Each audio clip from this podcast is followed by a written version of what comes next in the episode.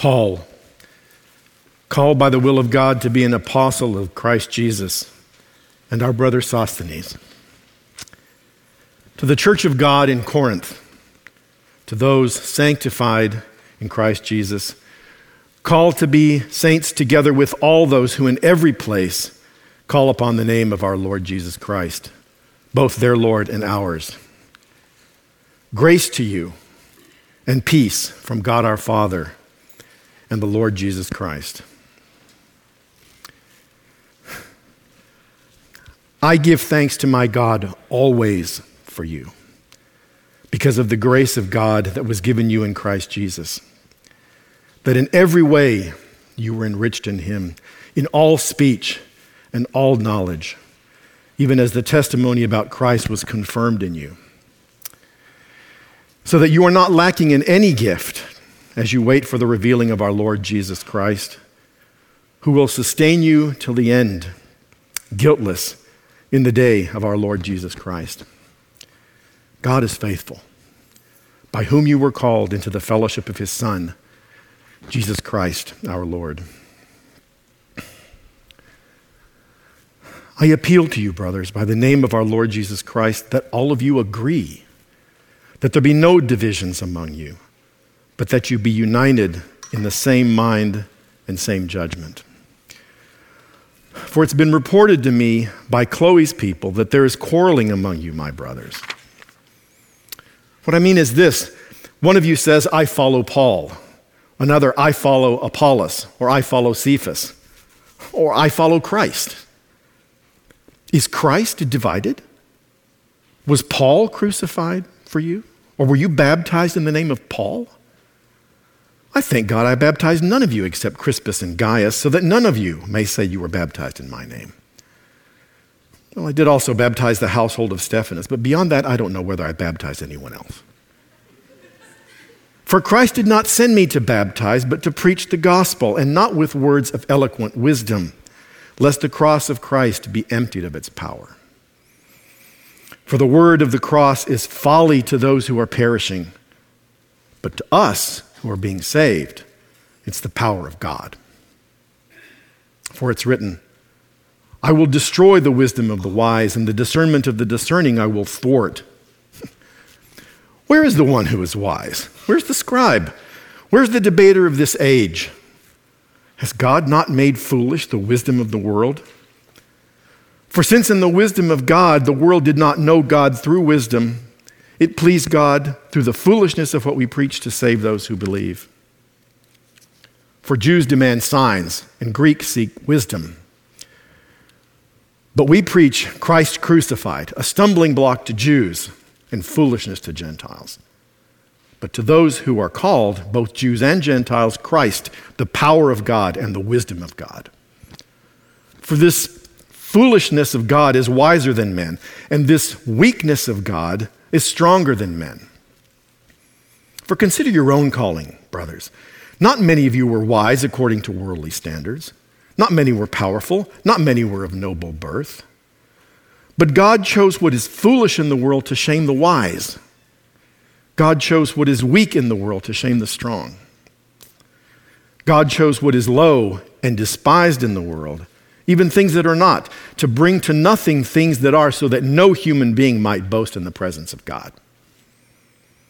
And because of him, you are in Christ Jesus, who became to us wisdom from God, righteousness, and sanctification, and redemption so that as it is written, let the one who boasts boast in the Lord.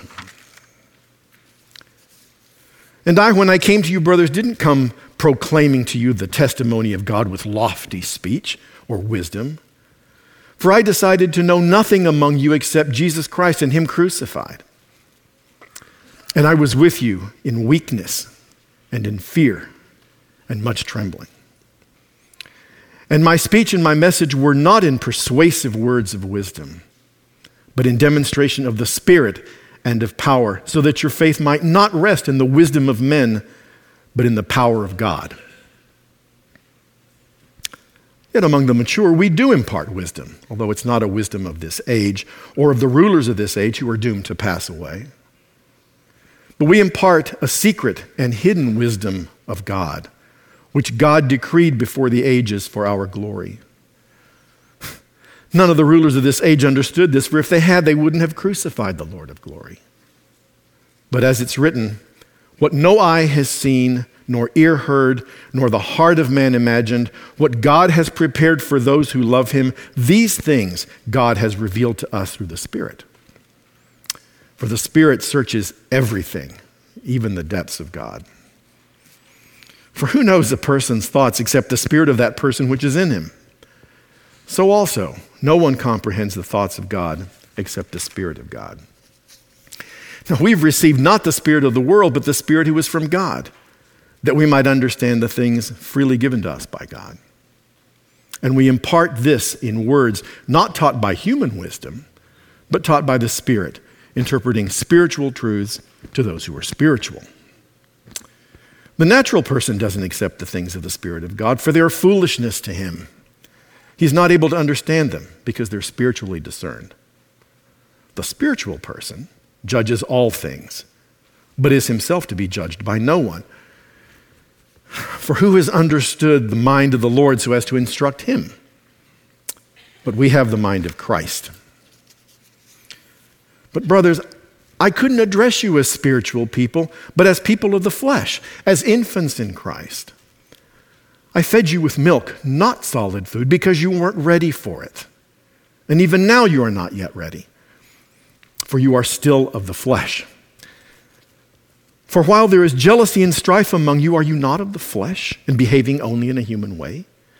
When one of you says, I follow Paul, and another, I follow Apollos, are you not merely being human? What then is Apollos? What is Paul? Merely servants through whom, who you, whom, through whom you believed, as the Lord assigned to each. I planted, Apollos watered, but God gave the growth.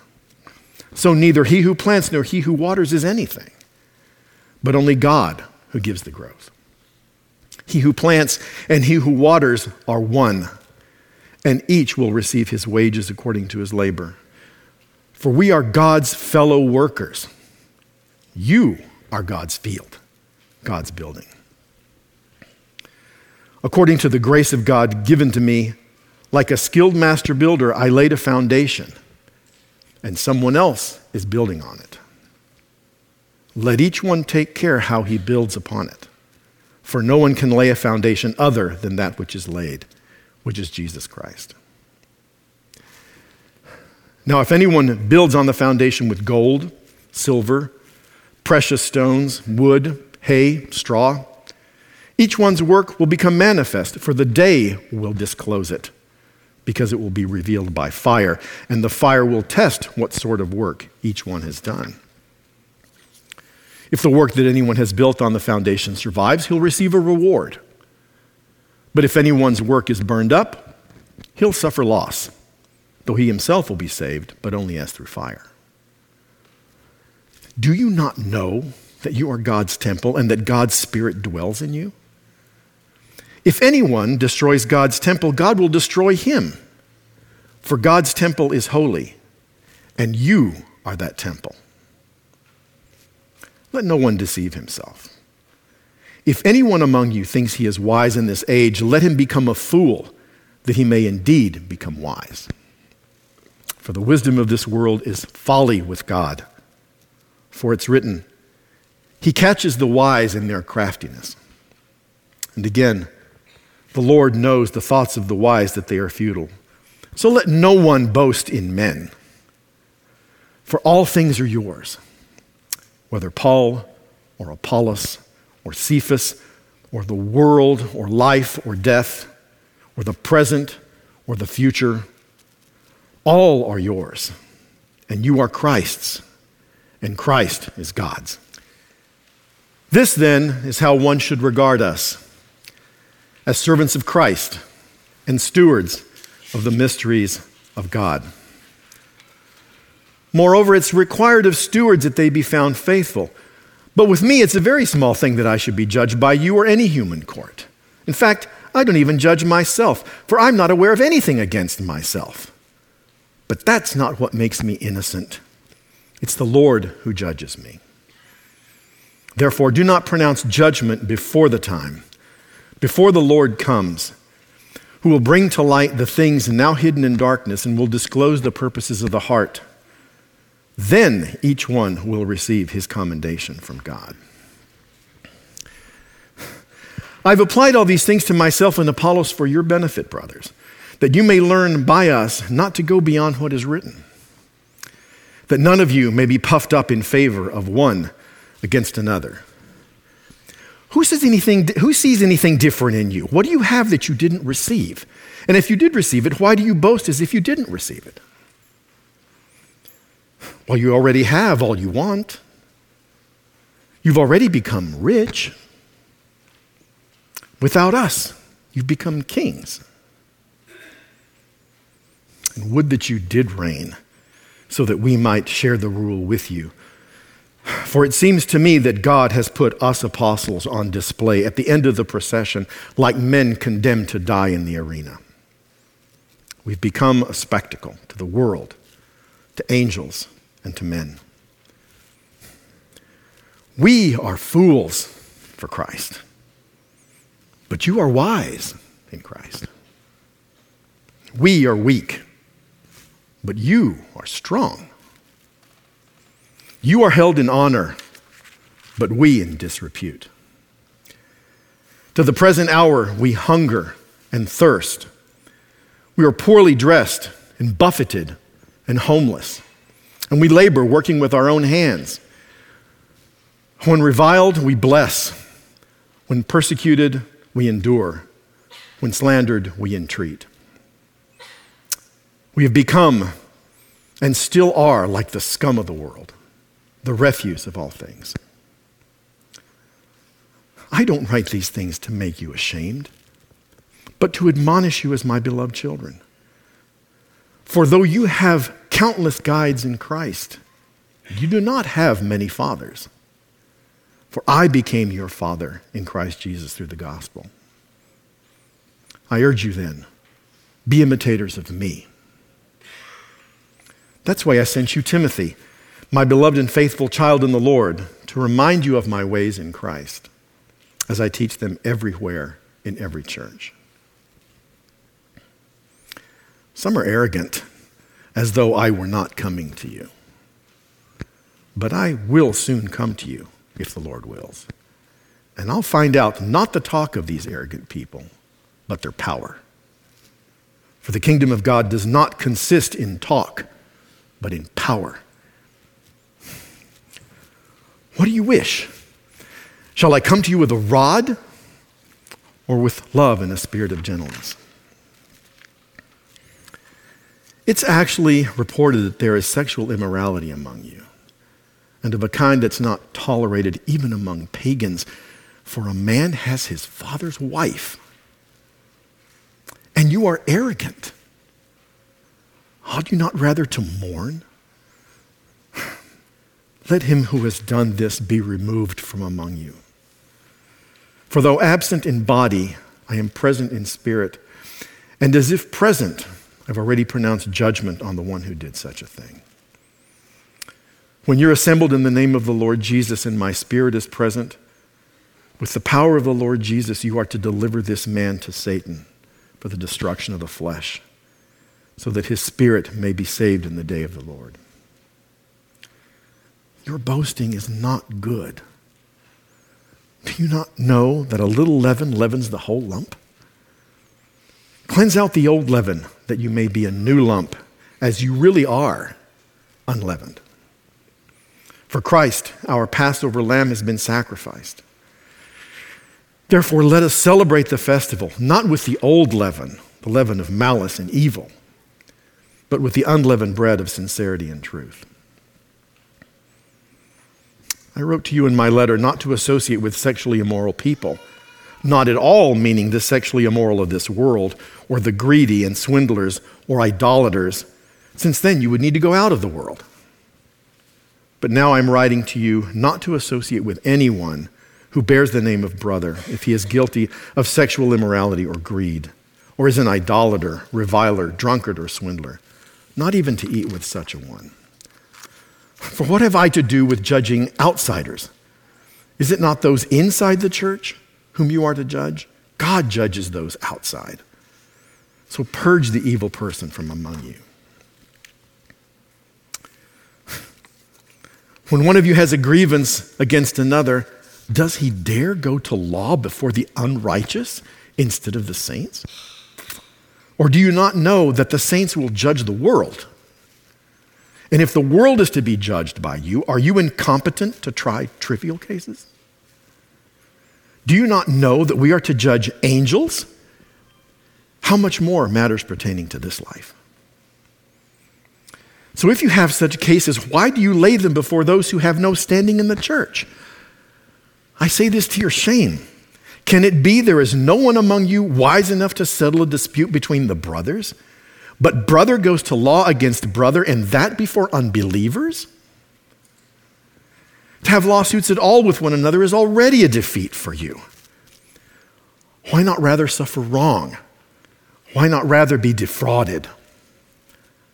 But you yourselves wrong and defraud even your own brothers. Or do you not know that the unrighteous will not inherit the kingdom of God? Don't be deceived. Neither the sexually immoral, nor idolaters, nor adulterers, nor those who practice homosexuality, nor thieves, nor the greedy, nor drunkards, nor revilers, nor swindlers will inherit the kingdom of God.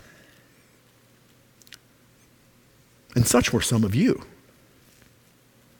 But you were washed, you were sanctified you were justified in the name of the Lord Jesus Christ and by the Spirit of our God. Some say, all things are lawful for me, but not all things are helpful. All things are lawful for me, but I will not be dominated by anything. Food is meant for the stomach, and the stomach for food. Yes, and God will destroy both one and the other. The body is not meant for sexual immorality, but for the Lord, and the Lord for the body. And God raised the Lord and will also raise us up by his power. Do you not know that your bodies are members of Christ? Shall I take the members of Christ and make them members of a prostitute? Never. Or do you not know that he who is joined to a prostitute becomes one body with her? For it is written, the two will become one flesh. But he who is joined to the Lord becomes one spirit with him. So flee from sexual immorality. Every other sin a person commits is outside the body, but the sexually immoral person sins against his own body.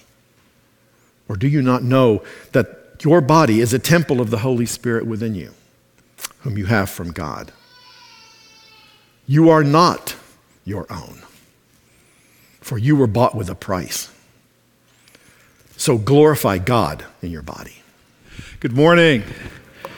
Good to see you all here today. Hey, if you're the note taking kind and you find it helpful to keep all of your sermon notes in the same place, these little scripture journals are available out in the lobby for $2 a pop. Um, on the left side of the page, is the text of 1 Corinthians, and then on the right side of the page are ruled lines on which you can take notes. So, uh, again, they're out in the lobby. They'll be there this morning after the service, next Sunday, and the following Sunday as well, unless we're out of them uh, beforehand. So, anyway, scripture journals, helpful for note taking if that works for you. Well, we are going to introduce ourselves to the book of First Corinthians this morning. And as I've been uh, reading in it and about it, there's one word that really sums up uh, the whole thing, and that is big. Big. In terms of its size, the city of Corinth was big. In terms of its importance, the church at Corinth was big. And in terms of their influence, the problems in the Corinthian church were big. So, this morning, by way of introduction, we're going to look at these three biggies the city of Corinth, the church at Corinth, and the problems in the Corinthian church. Now, for uh, purposes of self disclosure at the outset of this series, I simply want to be clear on a couple of things. To begin, the book of 1 Corinthians makes me uncomfortable. And it has for years because um, there are threads that run through it that remind me of my past. And when I come across those uh, threads, uh, there's shame and sadness that are churned up in my heart and make me wonder if you would like me if you really knew me. And maybe you can relate with that feeling, not wanting to look at Scripture either in part or in parcel, uh, because it reveals the serpentine twists and turns of your own heart. And in that way, the Bible is like a mirror. What do I mean by that? Well, uh, what does a mirror do? It reveals what you look like, and at times that's not a pretty sight.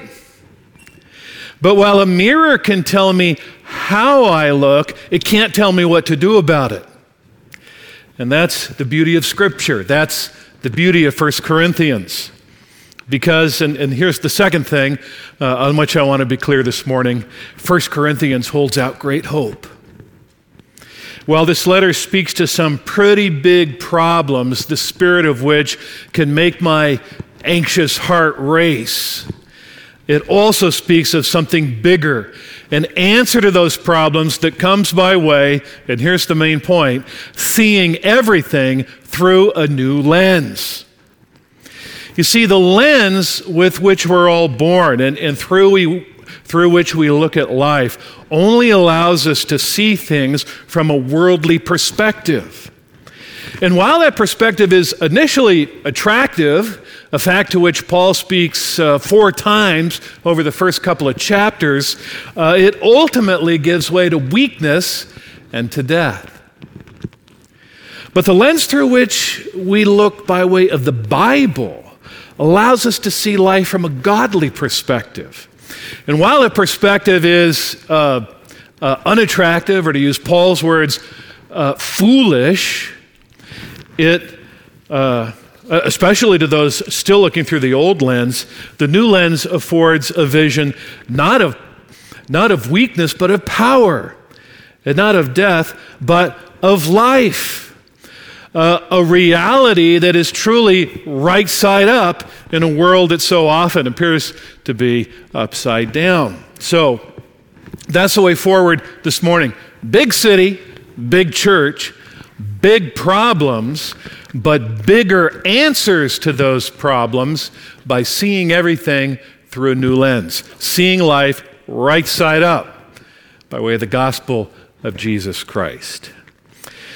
So let's begin by getting acquainted with the city of Corinth. And as I mentioned a moment ago, it was big. It had a population that rivaled the size of Athens proper, and it had a broad demographic that included ethnicities from Asia uh, to the east and Europe to the west, as well as economic classes ranging uh, from rich all the way down to poor.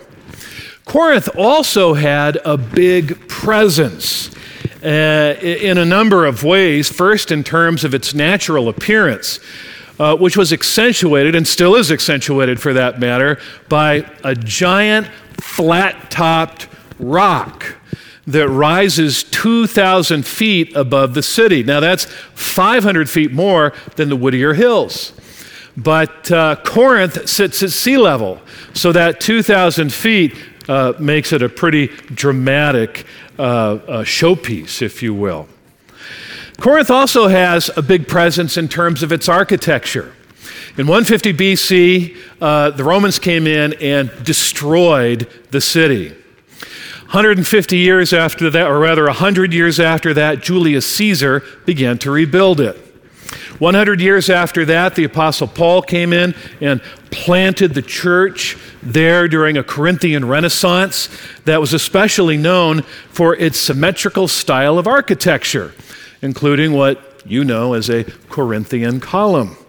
And then 100 years after that, Corinth was the richest city in Greece. So Uh, as I said to someone after first service, it was the uh, Orange County of its day, for those of you who are my age and have seen the development and growth of that part of Southern California. Corinth also had a big presence in terms of its location. It was right between two major seaports. So, six miles to the west was the port of Lechaeum, was situated on the Corinthian Gulf, and was a gateway to Italy and Europe. And then two miles to the east was the port of Cenchrea, which was uh, situated, on, situated on the Saronic Gulf and was the gateway to Asia. So Corinth served as a bridge between two worlds and was a crossroads for all different kinds of people. Uh, I'm regularly remembered of the port of Cenchrea because on my desk I have a rock that I pulled out of the harbor at Cenchrea. Most people think it's a biscuit, but it's actually a rock, and I have it there on my desk. Corinth also had a big presence in terms of its um, personalities. There were big personalities that made their way through Corinth, like public speakers who, who captivated and entertained large crowds by way of their superior education, their winsome personalities, their oratorical abilities. At the end of a hard day, you and I may sit down and pop up the screen and see what's happening on Netflix or uh, Amazon. Uh, whatever the Amazon online thing is. You know, uh, we watch TV, is essentially what we do. You couldn't do that in Corinth back in the first century. But they would go out and listen to these well known and highly polished rhetoricians.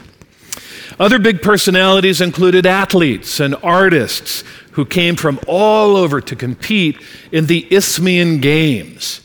They were held in the years before and after the ancient Olympics, and uh, uh, were games to which Paul probably referred in chapter 9, verses 24 through 27. The games included racing and boxing and wrestling and an ancient form of MMA called pankration and contests for musicians and poets. Corinth also had big freedoms. It had big political freedom. In fact, it was in a moment of great enthusiasm during one of the first century Isthmian Games that the Emperor Nero declared Corinth to be a free city, which meant that Corinth was free to govern, govern itself and uh, free to issue its own currency, both of which were especially big freedoms in the first century. But Corinth also had big religious freedom. Uh, many deities from which to choose. The most popular being Poseidon, who was the uh, god of the sea and to whom the Isthmian Games were dedicated. And then there was Aphrodite, the goddess of sex. And when I say sex, I mean uh, love and beauty and passion and pleasure, as well as procreation. Aphrodite was the designated protector of Corinth, as well as one for whom three temples had been built within the city limits, one of which was on top of that imposing rock structure outside the city. So it was overshadowing the people of Corinth. So, like the highly visible Hollywood sign here in Los Angeles, the high altitude temple of A- Aphrodite not only heralded the location, but the lifestyle of the Corinthian people. In fact, Paul wrote his letter to the church at Rome from Corinth and could have very well witnessed the depravities about which he wrote in chapter 1, beginning in verse 18 through verse 35, by just looking out his window.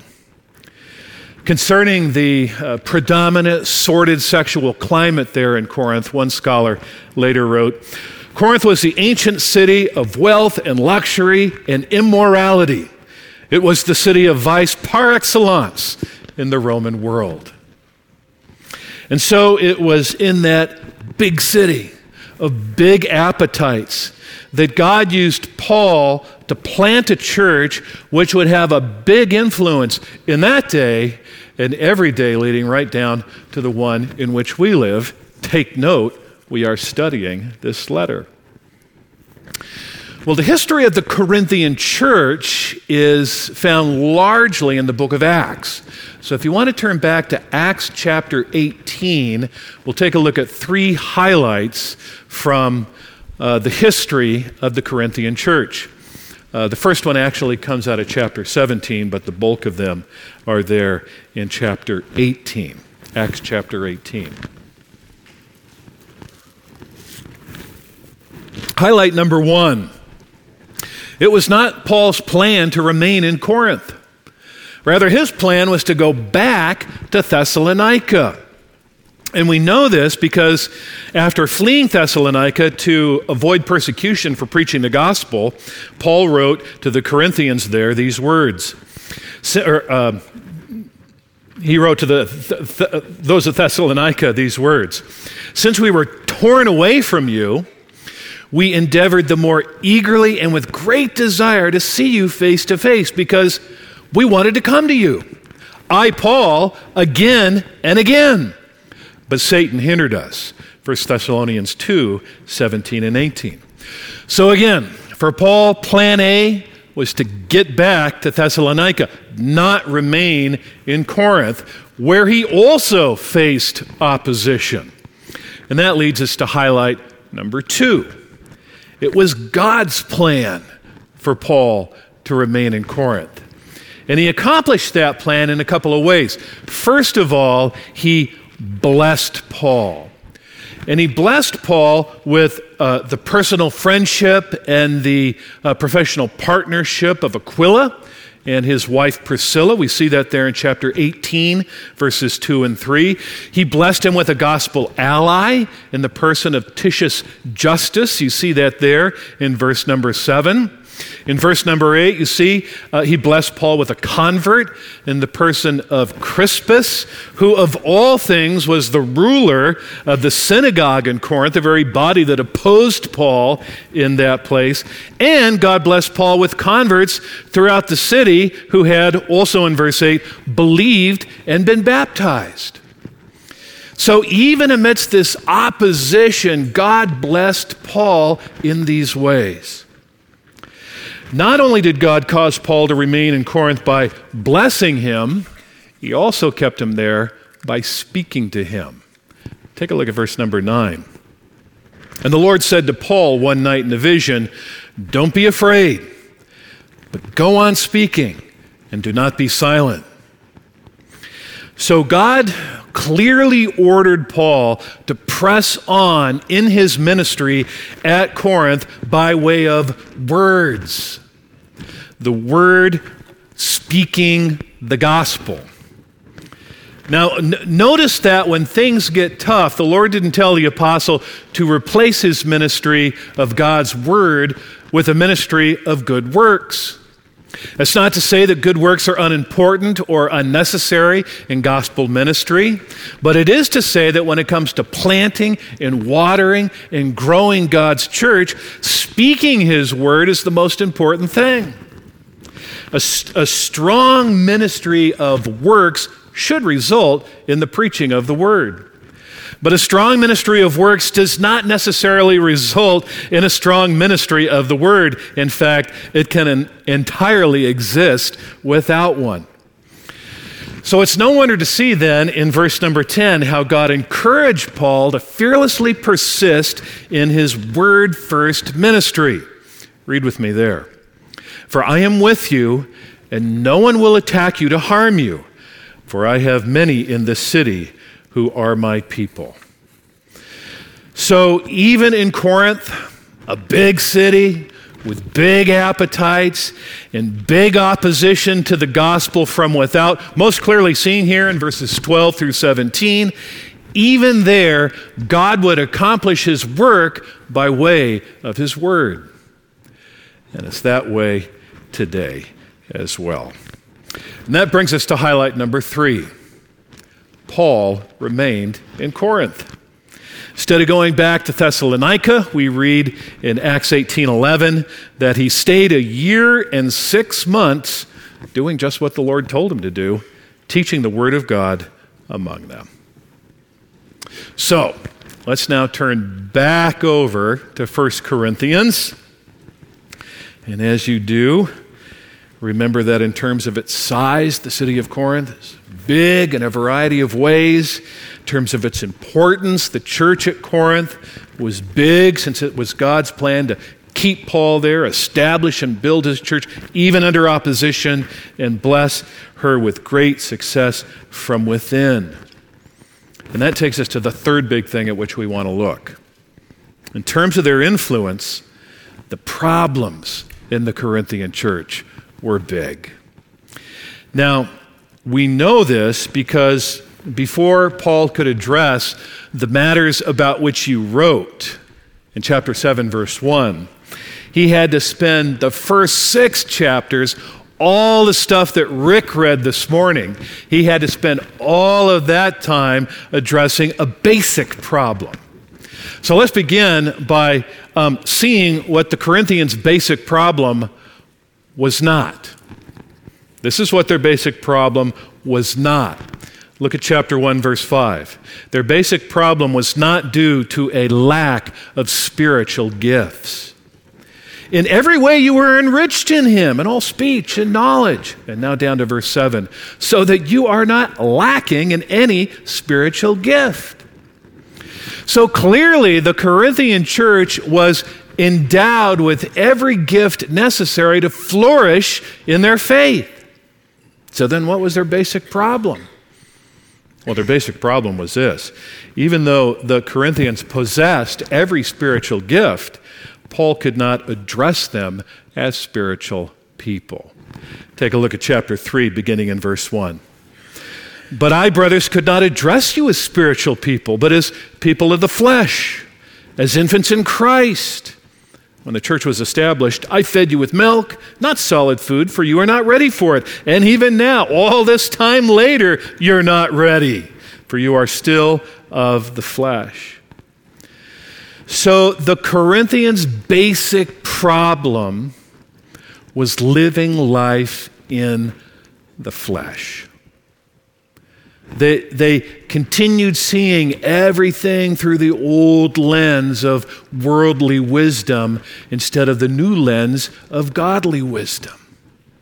They, they were self centered and not Christ centered. They, they were creating a church that was distinctly Corinthian instead of being distinctly Christian. That basic problem led to a bunch of big problems, most of which were rooted in money and sex and power, including divisions between members. We'll see that in chapter 1 arrogance toward authority. We'll see that in chapters 4 and 5. Tolerance of immorality. And not just tolerance, but boastful tolerance, about which we'll read in chapters 5 and 6. And then a litigious or argumentative spirit. And we'll see that in chapter 6 as well. Once Paul had addressed those things, all the stuff about which Rick read this morning, then he'll be able to uh, uh, speak to the questions that they posed to him in their original letter. So, oh, and those are right here in front of me. Marriage and singleness in verse 7, or chapter 7. Idols and idolatry in chapters 8 and 9. Head coverings in the Lord's Supper in chapter 11. And spiritual gifts and corporate worship in chapters 12 through 14. So, this church that was once, once filled with big blessings is now fraught with even bigger problems, which makes me wonder, makes me wonder this. How did the Corinthian church feel after they heard Paul's letter? How did they feel? No doubt there were some who felt ashamed for having sullied the gospel. There were those who were embarrassed over how far gone things had gotten, disheartened in terms of maybe ever again knowing the Lord's smile on their fellowship.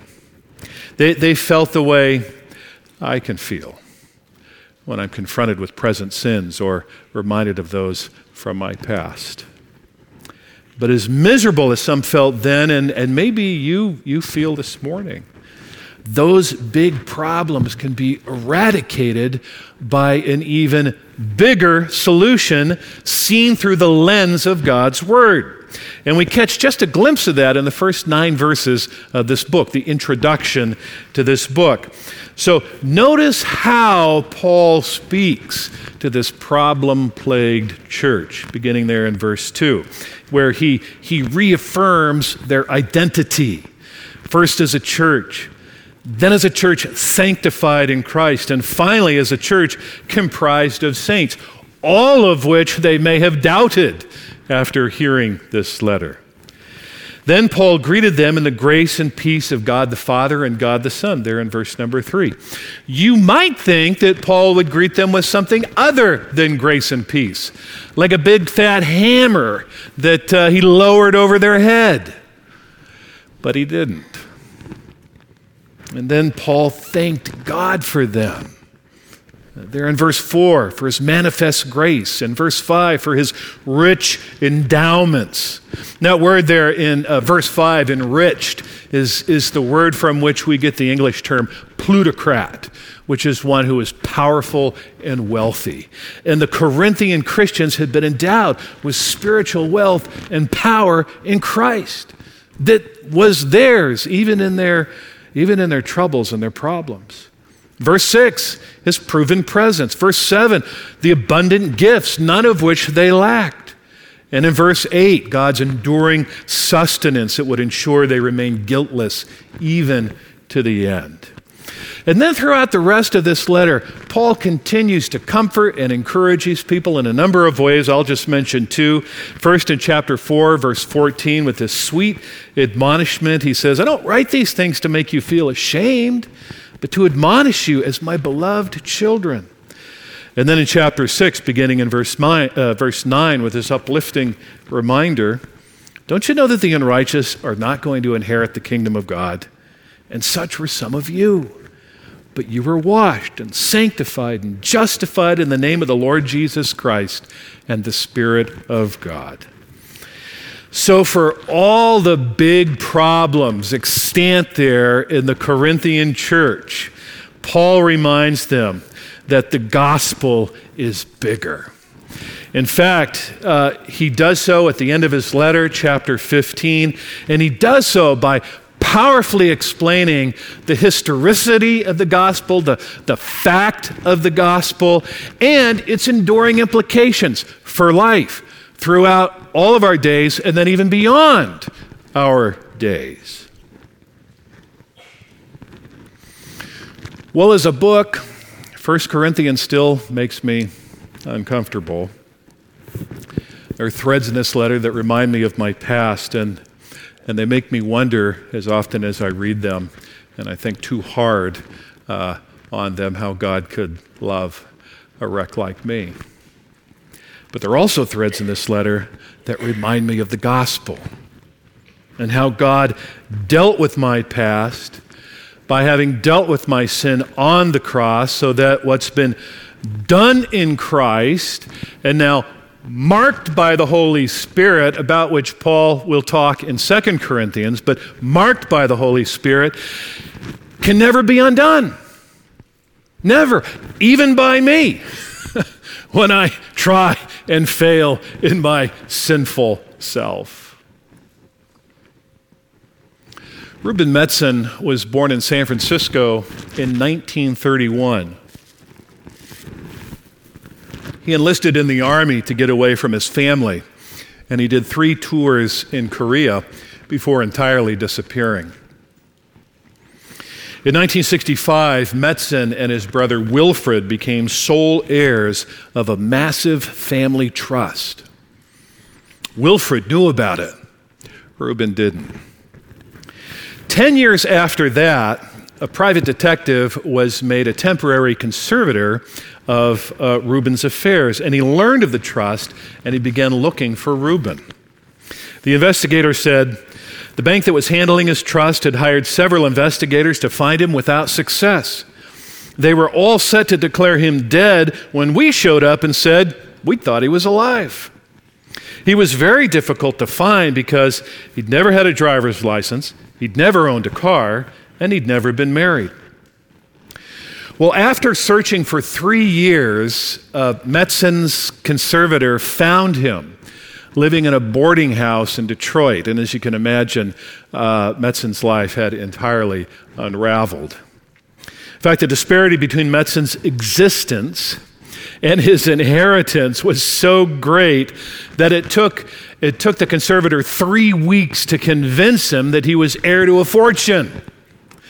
But once he did, there was still the opposition of the judge and then the opposition of Reuben's brother, who had not seen Reuben in 15 years. Well, when they finally met, um, Wilfred wasn't sure that the man seated before him was, in fact, his brother. His hair was a different color, his body was a different size, and he'd been wheeled uh, into the room in a wheelchair. And then Wilfred remembered that his brother had a mark he had a birthmark on his back. And so they, they wheeled Metzen back into the judge's chambers where they had him lean forward and they pulled up his shirt. And there was the mark. And this man, Reuben Metzen, who had nothing, or thought he had nothing, was now receiving $150,000 a year and upon the death of his stepmother, split with his brother Wilfred a $1.2 million inheritance. Friends, if you bear the mark of the Holy Spirit, then the wealth of what's been done for you in Christ can never be undone. No matter how far gone you may be, even this morning. The Corinthians Learn that by way of this letter. And so will we in the weeks to come. Let's pray.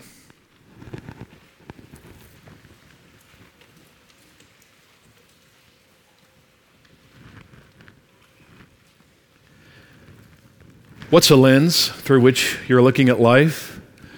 Are you looking through the old lens of worldly wisdom? Or new lens of godly wisdom.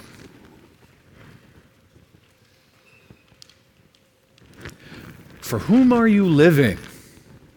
Are you living for yourself? Are you living in the flesh? Or are you living for Christ in the Spirit?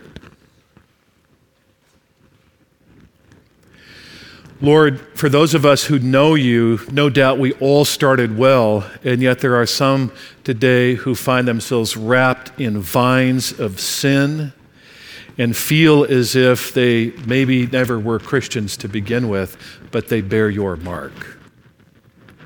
And there were certainly those in the Corinthian church who were so far gone, they probably felt that same way.